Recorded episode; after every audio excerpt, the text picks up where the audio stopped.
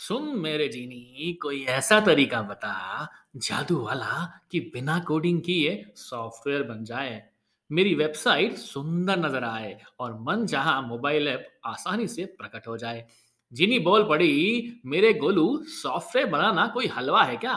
तभी डीप स्टोइटर अमित कह डाला, 2022 का सबसे ट्रेंडिंग नो कोड का ही तजल्बा है। हेलो दोस्तों, मैं आ गया हूं आपका डीप स्टोइटर अमित टेक स्टोरीज के नए एपिसोड में। आज के एपिसोड में हम बात करेंगे नो कोड की कहानी, जिसने कैसे प्रोग्रामर्स की जिंदगी बदल दी और बदलने वाली है। चलिए एपिसोड की शुरुआत करते हैं पिछले एपिसोड में की गई गलती पे। फ्लो में प्रिंटफ को स्कैनफ फंक्शन की तरह समझा दिया था, उसके लिए क्षमा प्रार्थी हूं। वैसे एक अच्छी खबर है जो आपको सुनानी है लिसनर्स, आपकी मदद थी। टेक स्टोरीज बना है एंकर स्पॉटलाइट कैटेगरी में फर्स्ट प्राइज का दावेदार और मिल गया है उसे फर्स्ट प्राइज। आप सभी का धन्यवाद। चलिए शुरू करते हैं आज का एपिसोड। चलिए आपको थोड़ा सरप्राइज करने वाली फीलिंग दे दी जाए और बताया जाए कि कैसे 1985 में माइक्रोसॉफ्ट ने अपना पहला नो कोडिंग प्लेटफॉर्म दिया था, जिसको आपको सुन के हैरानी होगी। उसका नाम था एक्सेल। याद करें वो दिन जब एक्सेल पे हम बनाते थे कोई कस्टमर रिलेशनशिप मैनेजमेंट वाला सॉफ्टवेयर, जिसको सीआरएम कहा जाता था, पीओएस जिसमें हम लोग पॉइंट ऑफ सेल बिलिंग करते थे, आसानी से बिल जनरेट करते थे कस्टमर के लिए, और तो रिपोर्टिंग सॉफ्टवेयर की तरह भी उपयोग किया जाता था एक्सेल को।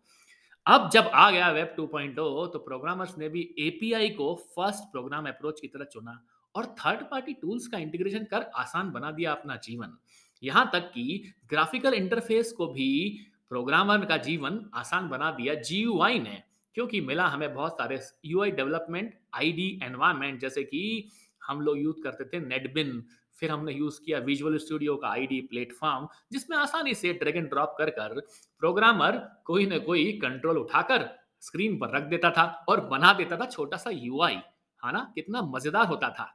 चलिए अब बात करते हैं प्योरली कैसे कैसे नो कोड ने मदद की अलग अलग सेगमेंट में।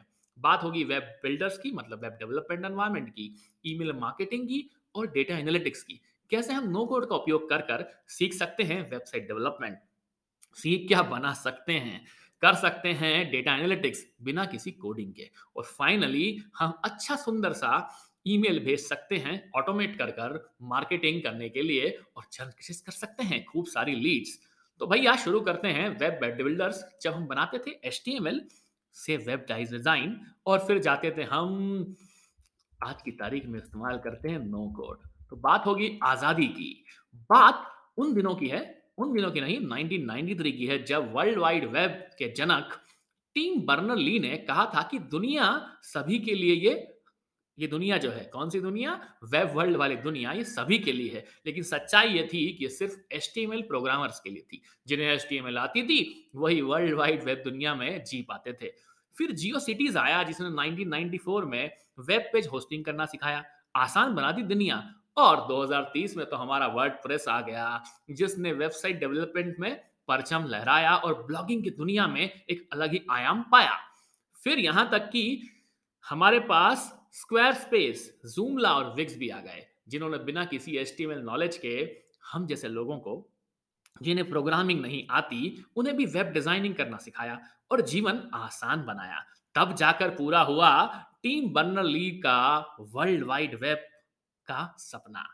वैसे आज की तारीख में वर्डप्रेस जो है ना, उसका कंट्रीब्यूशन 40% है वेबसाइट डेवलपमेंट में। मतलब इंटरनेट पे जितनी भी वेबसाइट आप खूब सर्च करते हैं, उसमें से करीब करीब 40% वेबसाइट्स बनी होती है वर्डप्रेस की मदद से।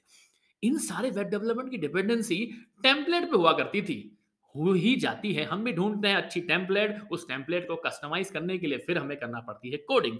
इसी को आसान बनाने के लिए 2017 में वेबफ्लो आया, जिसने कि ऐसा प्लेटफॉर्म बनाया जिसमें डिजाइनर की लाइफ हो गई इजी, क्योंकि डिजाइनर अपनी क्रिएटिविटी की मदद से एक अच्छी टेम्पलेट आसानी से डिजाइन कर सकता था बिना किसी कोडिंग की मदद से। तो आप भी कहेंगे कि अमित कितना आसान हो गया वेब डेवलपमेंट का जीवन नो कोड की मदद से। आप भी करना चाहते हैं ऐसा कुछ, तो क्यों ना आप वर्डप्रेस पे जाएं और वर्डप्रेस पे वेबसाइट बनाएं, विक्स को सीख जाएं, या तो फिर कोई आसान तरीके से जूमला सीख जाएं, बन जाएगी वेबसाइट। और अगर जानना चाहते हैं कोई अच्छा डिजाइन एनवायरमेंट, डिजाइन प्लेटफॉर्म पे जाएं जिसका नाम है वेबफ्लो। तो हो गई है बात यहाँ तक। तो आप सारे बात लोग ये भी सोच रहे होंगे, अरे हम तो यार स्टार्टअप रन कर रहे हैं, हमें तो कुछ ऐसा तरीका बताओ जिससे लीड जनरेट हो जाए, आसानी से हम लोग ईमेल भेज पाएं, हमें किसी प्रोग्रामर के ऊपर डिपेंड ना करना पड़े कि भैया ऑटोमेट करके दे। तो भैया नो कोड ईमेल मार्केटिंग पे जाएं जहां पे प्लेन टेक्स्ट को हम फुल्ली ऑटोमेट कर सकते हैं। बात है ये 1978 की, जब गैरी ट्यूरक नाम के एक मार्केटिंग मैनेजर ने digital equipment corporation company join की और 400 ईमेल एक साथ एक डिफरेंट रेसिपेंट्स को भेज डाले। ये पहली बार था जब किसी को हम कह सकते थे फादर ऑफ स्पैम, जिसने कि स्पैम जनरेट कर दिए थे। मजे की बात है कि इन्हीं बल्क ईमेल की मदद से $13 मिलियन की सेल्स मिली थी उस कंपनी को, मतलब उसे ईमेल मार्केटिंग का जनक भी कहा जाएगा। तो आज से हम गैरी ट्यूरक को बोलेंगे ईमेल मार्केटिंग का जनक। फिर आया mid-90s का जमाना, जब हॉटमेल और आउटलुक पे हम लोग ईमेल खेलने लगे। उसकी मदद से ही प्रॉपर फॉर्मेट में ईमेल भेजे जाने लगे, क्योंकि फॉर्मेटिंग हो गई थी आसान। लेकिन प्लेन टेक्स्ट को फॉर्मेट करने के लिए भी हमें लगता था HTML की मदद, जो फाइनली बैकएंड पे हमारे डेवलपर ही करते थे और बना देते थे बड़ा सुंदर सा टेम्पलेट, जिसकी मदद से हम करते थे मार्केटिंग ईमेल सेंड हमारे कस्टमर्स को।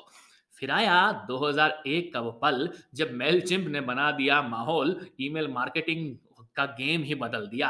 और 2006 में हमारे हबस्पॉट ने आकर तो आज की तारीख में सब लोगों को ईमेल मार्केटिंग का चस्का लगा दिया है। अगर आप भी चाहते हैं कि आप भी आसानी से ईमेल भेज पाएं मार्केटिंग करने के लिए, तो मेलचिम्प पे जाएं या फिर आप हबस्पॉट पर जाकर आसानी से अपने ईमेल को कस्टमाइज कर सकते हैं, ऑटोमेट कर सकते हैं, ताकि आपके कस्टमर्स को मिलते रहेंगे ईमेल और वो आपके साथ एंगेज होते रहेंगे।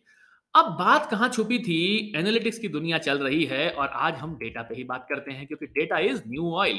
तो भैया वेब बिल्डिंग कर ली, ईमेल मार्केटिंग कर ली, लेकिन डेटा एनालिटिक्स कैसे अछूता रह जाता।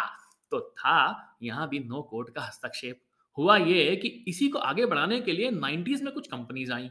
किसी ने सोचा बिजनेस ऑब्जेक्ट्स बनाए जाए।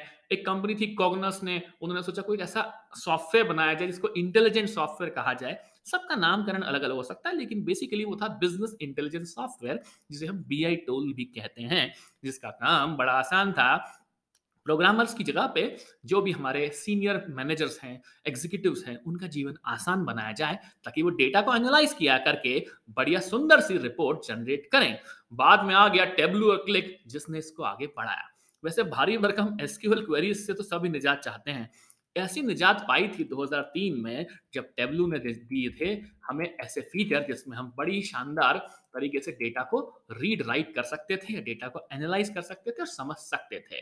2013 से लेकर 2020 के बीच में काफी सारी कंपनीज ने डेटा एनालिटिक्स में नो कोड को एनेबल किया। और तो और माइक्रोसॉफ्ट ने पावर BI का नाम तो सुना ही होगा। अरे भैया, इसकी तर्ज के साथ ही मैनेजर्स आज भी डेटा एनालिटिक्स करते हैं, टिपिकल SQL क्वेरी से निजात पा लेते हैं। आप कहेंगे अमित ये तो बहुत सारा काम कर रहा है नो कोड, मतलब कोडिंग का तो कोई काम ही नहीं रहेगा। ऐसा नहीं है मित्रों, कोडिंग का तो काम रहेगा, क्योंकि ये सारे प्लेटफॉर्म बना कौन रहे हैं, हम जैसे लोग जो कि कोडिंग जानते हैं। अब और क्या क्या करने वाला है नो कोड। पूरा सास वर्ल्ड है, उसकी सांसों पर कब्जा कर लिया है, क्योंकि सॉफ्टवेयर सर्विस में भी घुस गया है हमारा नो कोड। ऐसे अनगिनत उदाहरण हैं जहाँ पे हम लोग इस्तेमाल करते हैं नो कोड को और उस प्लेटफॉर्म को। जैसे याद करो वो कैनवा, जिससे आप एक बढ़िया सुंदर सी इमेज बना लेते हो इंस्टाग्राम पर डालने के लिए, without any HTML coding knowledge. Designing का कोई नॉलेज नहीं होता है, लेकिन आप आराम से डिजाइन बना सकते हो। मतलब आपको प्लेटफॉर्म का इस्तेमाल करना है और अपना काम करना है, जैसे कि फिग्मा। यार बहुत सारी बातें हो गई आज, लगता है इस बाइट साइज पॉडकास्ट को यहीं रोका जाए और मिलते हैं अगले पॉडकास्ट में। तब तक आप अपने टेक स्टोरीज का मजा लेते रहें, सुनते रहें डीप स्टोरीटर अमित को। Tech stories Gaana Jio Saavn, Spotify, anchor.fm/IoT Amit पर, और वॉइस मैसेज देना ना भूलें। और इंस्टाग्राम पे तो आप मुझे फॉलो करते ही हैं। कैसा लगा एपिसोड बताएं कमेंट में।